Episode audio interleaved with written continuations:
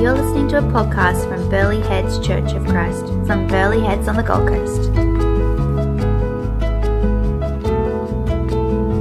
If you're listening, you probably noticed that this already sounds different to our normal uh, podcast or normal sermon that we do on a Sunday. And uh, that's because it is. Uh, on Sunday at Burleigh Heads Church of Christ, we had a what we called an invitation to change the conversation.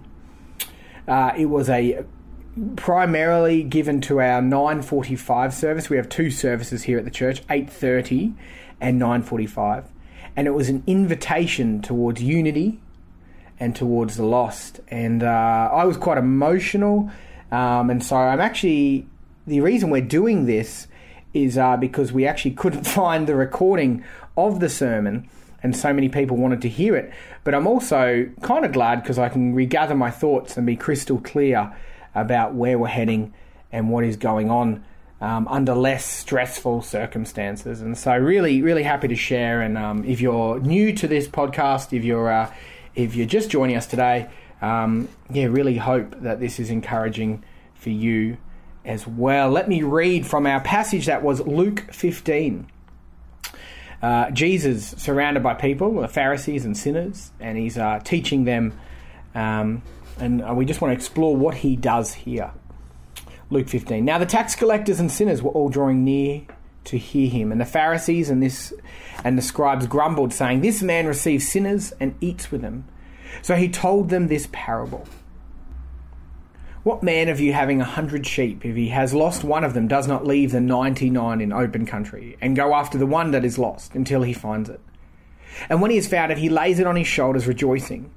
And when he comes home, he calls together his friends and his neighbours, saying to them, Rejoice with me, for I have found my sheep that was lost. Just so, I tell you, there'll be more joy in heaven over one sinner who repents than over ninety nine righteous persons who need no repentance. Or what woman having ten silver coins, if she loses one coin, does not light a lamp and sweep the house and seek diligently until she finds it?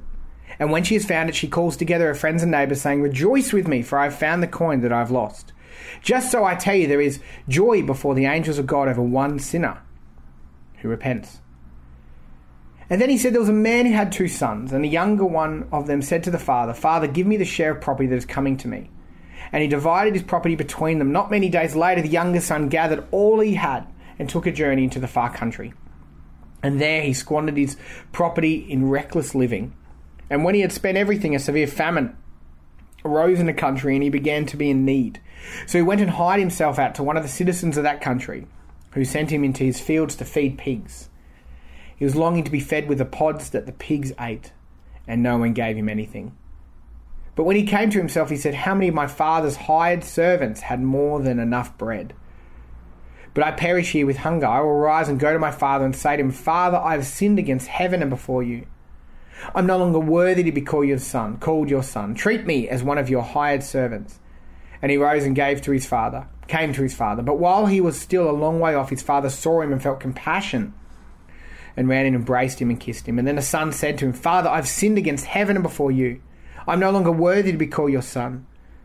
But the father said to his servants, Bring quickly the best robe and put it on him, and put a ring on his hand and shoes on his feet. And bring the fattened calf and kill it, and let us eat and celebrate. For this my son was dead and now alive again. He was lost and now is found, and began to celebrate.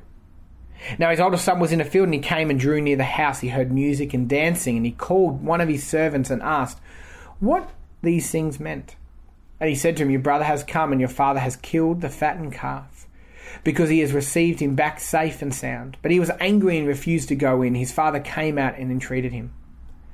But he answered his father, Look, these many years I've served you, and I've never disobeyed your command. You, you never gave me a single goat that I might celebrate with my friends. But when this son of yours came, who has uh, devoured your property with prostitutes, you killed the fattened calf for him, and he said to him, Son, you are always with me. All I have is yours. It was fitting to celebrate and be glad, for this your brother was dead and is alive. He was lost and is now found. God's been doing something in our small community here in Burleigh Heads, Queensland, um, last couple of months. And uh, it's part of the reason that this sermon was so could be so challenging and could be so encouraging, or could be a bit of both. And I just want to start by unpacking the very first couple of lines here in Luke 15.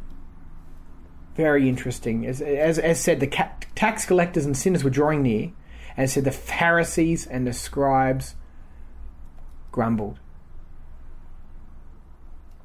This man eats with sinners and receives them. The Pharisees get a bad rap in the Bible um, constantly. This this poor group are literally the people, if you don't know, that kept the Torah alive, the law, God's law, under increasing persecution from Rome. They were the church leaders of the time, in a time of poverty, in a time that the nation's identity was being swallowed up, in a time that's hinted in this very parable, where uh, people's land would actually be taken from them because of the debt, the incredible debt they owed, and then they'd get hired back the own land that God had given their ancestors. And so they'd be working on a farm for nothing or plotting a field that used to be theirs. Uh, incredible pressure and uh, this looming Roman government on top of them. And, and, and, and amongst this, there's these Pharisees or these church leaders trying to do their best to keep God's law alive. And they do all types of things. They create a fence around the law and what I mean by that, it's not a physical fence, but they if, if the law said do not uh, do not run or do not walk briskly, the Pharisees would add the fence that said uh, don't even walk. Um, in case you walk briskly, in case you run. And so they would make these laws upon laws. And at first, there's a heart just to obey God. And then, obviously, uh, as if you've read, it turns into just religious law. But the poor guys get this bad rap. And it's not unfair unbiblical to say Jesus uh, well, definitely doesn't hate the Pharisees. In fact, as a rabbi and a teacher of that time, you may wonder why half his conversations are with these, this group called the Pharisees. And it's obvious it's because he loves them. And from the outside, he's probably identified as part of that sect. People may even see him as part of the Pharisees group. That's why he openly debates them. They are his people. He's hardest on the ones that should know better. And so they get this bad rap. But because of persecution, because of the harder times they endure, because they're struggling to keep their identity, their ways, their homes, their land, they start to lose sight of what mattered and start to make the non main things the main things. They build laws upon laws, they add ways to the ways of Yahweh not at first to create work, but it certainly goes that way. And so then when Jesus arrives, he's got to be the most frustrating dude, the most horrible thing to happen to this group because he doesn't do what they want. He prioritizes his time with the wrong people, according to them. He doesn't take seriously the things they take seriously. He couldn't care less about their rituals well, seemingly couldn't care less. It would be debated that he, he cares more, but he keeps challenging their heart. He doesn't really seem to be listening to their safety net or their fence they've put in place. He eats on the Sabbath, he heals on the Sabbath, he just doesn't listen. And although he was exactly what they had been praying for, what they needed, he wasn't what they wanted. And right there, we see him, right here in this passage. As they grumble, this man receives sinners and eats. He doesn't do what we want. He changes the conversation and he gives them a parable. Not even debating that very issue, not even addressing their grumbling. Hearing it, Jesus says, No, no, no, no, no. You're not even understanding. I'm not even going to deal with that. And he changes the conversation. They want to talk about the sinners he eats with, and he says, We aren't going to talk about that today. That's not the point of my message. Burleigh Church of Christ two years ago uh, was in a bit of a pickle, as many churches across Australia find themselves in. Many are closing their doors or hemorrhaging young people. There's uh, one quote I heard recently. The, uh, particularly, this was true for Burleigh. Two years ago, the budgets were getting tight. So much so that the minister at the time uh, didn't take the recommended wage increases. wasn't me; it was a minister previous to me to keep things going. The aged at the church were getting ill, too ill to come to church, and some even passing away. The leadership, the board was shaken, and there was a lot of unseen disunity and infighting. And uh, Burleigh Church Christ did something different. It fought back. It, it, it was obvious that it, after 40 years of ministry here on the Gold Coast, it was not going to go quietly into the night. It was not going to let the enemy take it down. And so it was obvious that people grabbed a hold of what they knew and loved and protected it as a mother, like a mother protecting its young, which is totally understandable.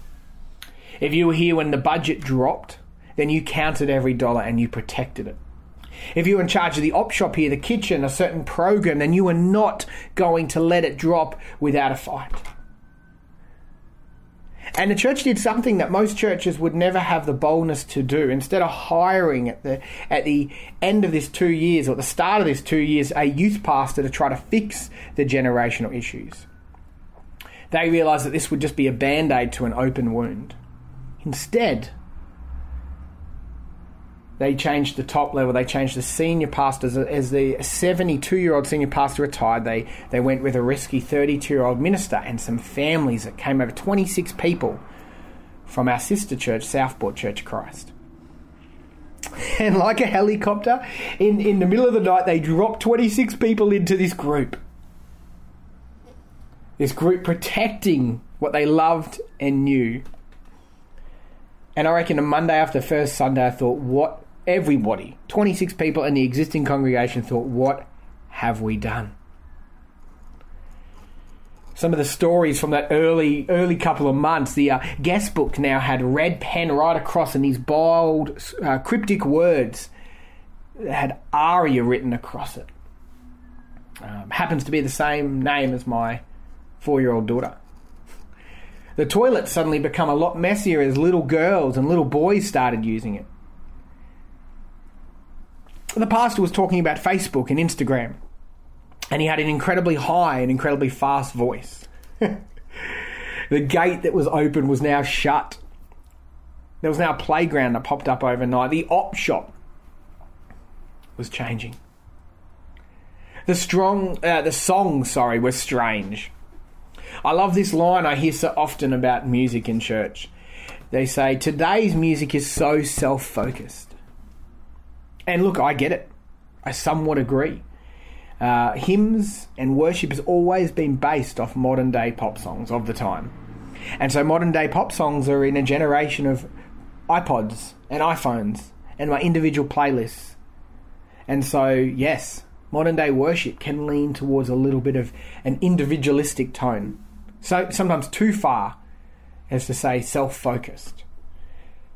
But the line I hear across generations quite often is, "I don't like the songs today. They're so focused. They're sorry, they're so self-focused. I don't like it." And I can't help but think of the irony of that line. They're so self-focused. I don't like it. we had young people calling the bread, the holy bread of communion, crackers. Which it is, but still, can come across irreverent and disrespectful to the Holy Communion. And then questions were asked about this 26 people. Were they the minister's friends? How many of them are, why do they seem so related? How come my pictures off the wall have gone? How come there's no cake left for morning tea, but that kid looks like he's had seven pieces? How come they hand out communion differently? How come that mum who had who was thinking about her three kids spilling hot coffee all over that person walked straight past me? Does she hate me? How come that person, that older person, just told me off for not doing that thing properly? Does he hate me? Why is this happening? Let's take a moment. These feelings aren't evil, these feelings are very, very real. There was real loss here after the like, last two years. There was, there was real hurt. Things in the last two years have been handled both extremely well, at times really badly, and then sometimes just somewhere in the middle. Hurt has been both ways. I tell you a couple of things, not to tell you complaints or to whinge, but just to be completely transparent at this point in our journey. I've been told multiple times in the last two years that I've been doing a bad job. Within a month of being here, I was told I was making lots of mistakes. I've been asked way too many times if I'm a qualified minister.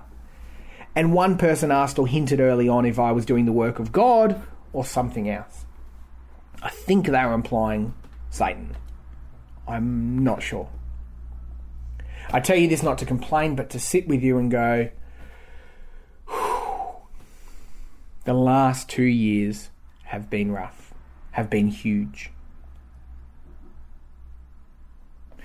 And most of all, maybe this morning or this afternoon, whatever time you're listening to this, maybe that thing that, if you're here at this church, that you have been protecting. Maybe that thing that you held onto and you were entrusted with, that thing that you clinged onto to protect the ministry of this church, has now been changed, moved, or even worse, spiritually or physically put in the skip. Who's felt that? I want to encourage us this morning to take a note right from the Bible, right from Jesus. Let's change the conversation. Two years in, let's change the conversation. Question being, what is the conversation we're changing to? Well, three stories that Jesus gives us here.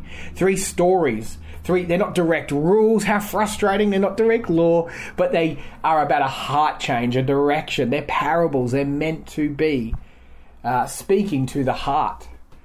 Uh, sometimes it's frustrating parables because they're not direct instructions. Rather, they're asking for a posture, a position, a direction, a heart change. And so we have a story about a shepherd that leaves the 99 of his flock for the lost one, puts it on his shoulders, leaves them at risk because he knows they're secure to find the lost one, and then he has a party upon their return.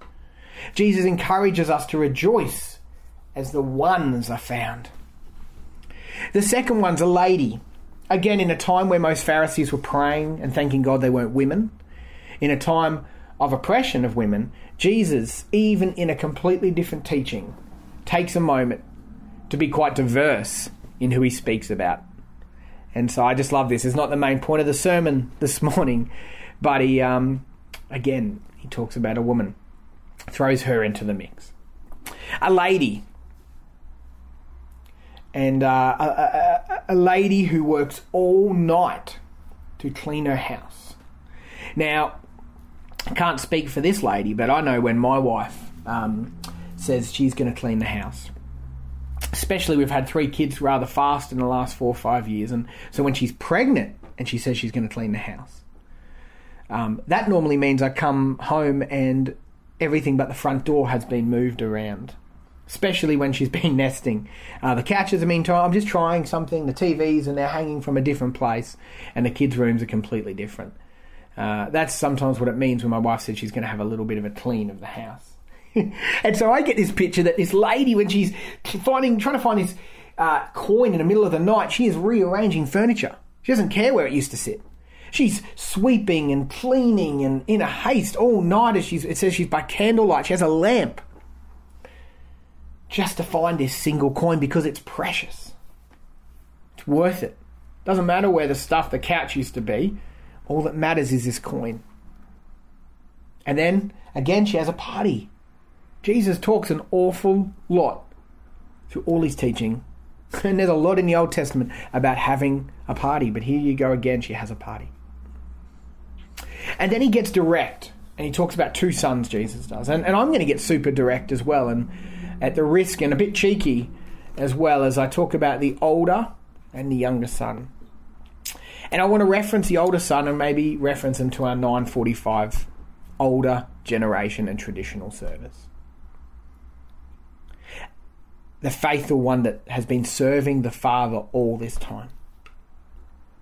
And then the younger son who is lost, frustrating, and selfish. Let's call him the 830 service. And then the father comes, sacrifices the family cow in order to celebrate again, party, and welcome the lost home. Understandably, the older gets upset because that was his cow his work, his right, his church, his style, his ways of doing things, his multiple purpose room, his op shop, his songs. But the Father, He reveals His heartbeat. Doesn't matter if He has to change it all, sacrifice it all, if it means bringing the lost home. It's not a spite thing, it's not a deliberately offensive thing.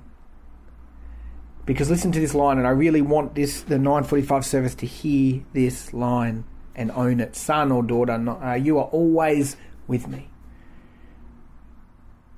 All that is mine is yours. Was fitting to celebrate and be glad for this. Your brother was dead and is alive. He was lost and is found. Listeners, our treasure, our hope, our joy, our strength, our lives are not found in style, comfort, ritual, or religious practice. Let me say that again. Our treasure, our hope, our joy, our strength, our lives are not found in style, comfort, ritual, or religious practice. This is the end of a two year conversation, church. Because Jesus changes it.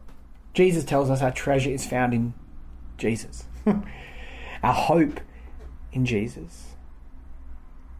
Our hope is found in Jesus, and our lives are lived to bring others into His joy, His hope, and His life. Let me say that again. Jesus tells us our treasure is found in Jesus, our hope is found in Jesus, and our lives are live to bring others into His joy, His hope, and His life. If you don't know Jesus and you've stumbled across this podcast this morning, then find someone that does and get them to introduce you to Him. because he's worth being your treasure and your hope, and he's worth telling others about. This is why Burleigh Heads Church of Christ exists. This is our conversation of any Christian, any follower of Jesus. We have a vision statement here at this church to be an inclusive, ever growing, unifying family table that brings glory to God. And so let's get practical here. What does this look like you may ask? Well, let's take a page from Jesus. It'd be unhelpful to give you a big list of rules because we want this to be a heart change, not a law. This can't be articulated or given a policy. Rather, we need to understand the picture or understand that, that our hearts need to move a different way. Our conversation needs to change. So, I've got a modern day parable, if you will. About a week ago, on the weekend that we had the Gold Coast Mayor here, Many of you noticed my wife wasn't at church. She was actually in hospital with uh, my son Noah had some asthma over the weekend, some bad asthma over the weekend, and so we went to church on a pretty big weekend.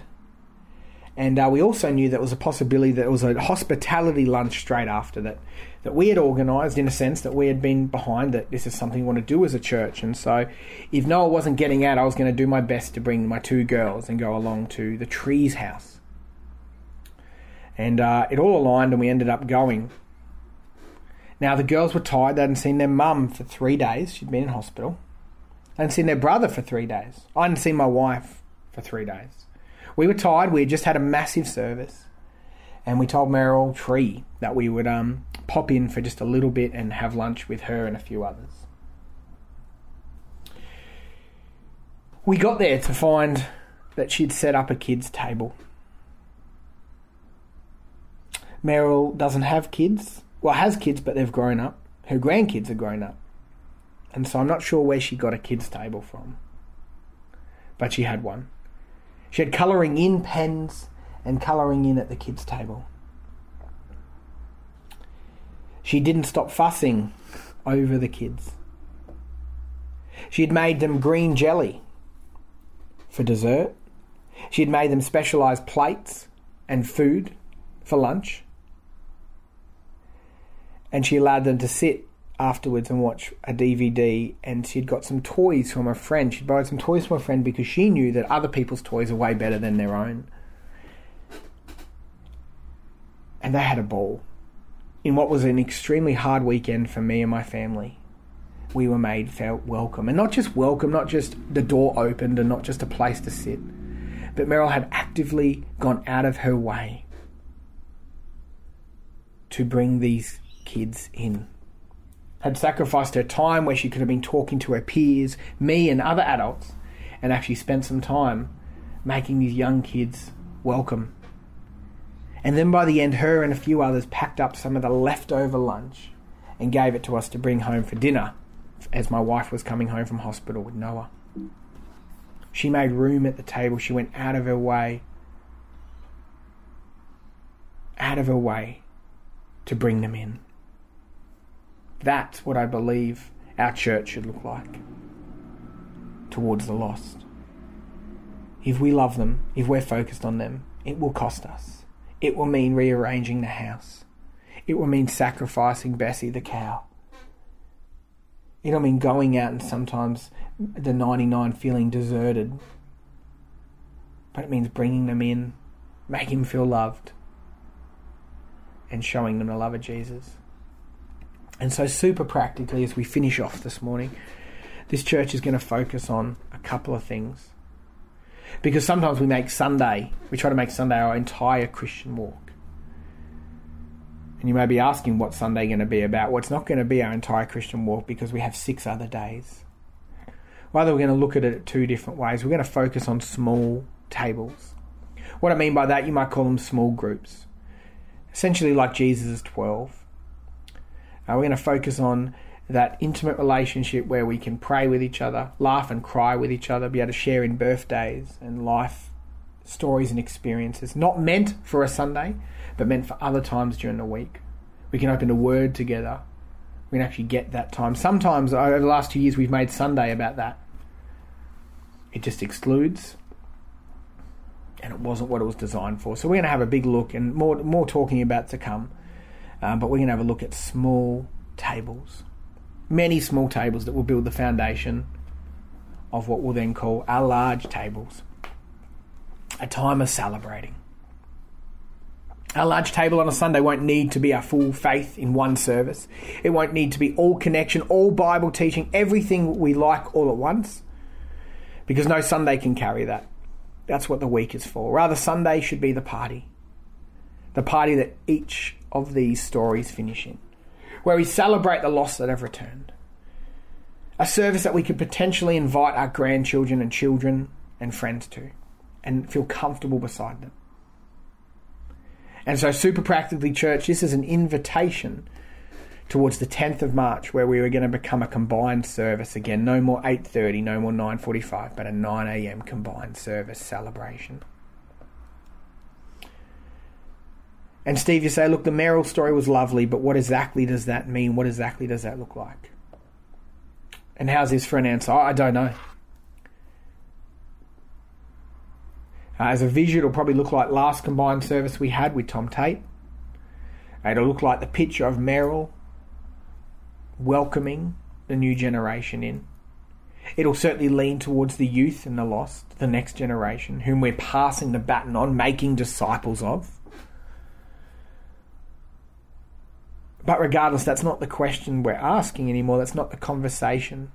We're not talking to each other about the list we want Sunday the things we want God to do, the things we don't like. Grumbling, if you will. Jesus is clear here. He says his question is not, What do I get? but how are you growing deeper into relationship with me? And are you doing everything possible to bring the lost home? Let me say that one more time. Jesus changes the conversation and asks these questions How are you growing deeper into relationship with me?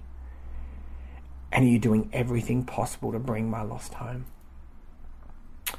If you are someone that serves within the 945, you're on a roster and we're going to change things around. We still want you to use your gifts. You're still part of the family. Of course, there's compromise. We're a multi generational church that will lean towards the lost and the youth. Please come have a chat to me. Please be flexible as we continue to seek God in this new season. All is invited to the family table. Lastly, I ask the, my last invitation in this is, and I heard this from a, a good friend of mine that's a youth pastor down the road. He, he asked people, he asked his youth leaders the question: Do they want to be a thermostat or a thermometer? It might even be a Bill Hybels reference. But I love this image as we ask ourselves what our part in this is. Are we a thermometer? Are we just measuring the temperature as we change to one service and we, we figure out what we're doing? Are you going to be a thermometer? Are you going to just measure that? Oh, I don't think people are incredibly happy, or I don't think we had enough hymns, or, or I don't really like the picture they people are saying they don't really like the color of the wall. And are you just going to measure the temperature, or are you going to be a thermostat? Are you going to set the temperature? Are you going to notice the young people coming people getting baptized, people growing deeper relationships with Jesus, people being encouraged and challenged. And you're going to lean over to your friends and go, Have you seen this? Have you seen that? Have you invited them? Have you welcomed them? Isn't this fantastic? Isn't this worth celebrating? We're looking for more thermostats than thermometers in this next season. Father, thank you so much for this community. Thank you for anyone that might be listening this morning. I pray that this different form and different way of doing a sermon over a podcast is still able to reach or still able to give your truth, Lord, that you've revealed to us. Father, pray you've used these words and anything that's from you will stick with us as we finish off today, and that anything that's not will just fall away. Thank you for what you're doing in this small community. Thank you for what you're doing across your church globally, Lord.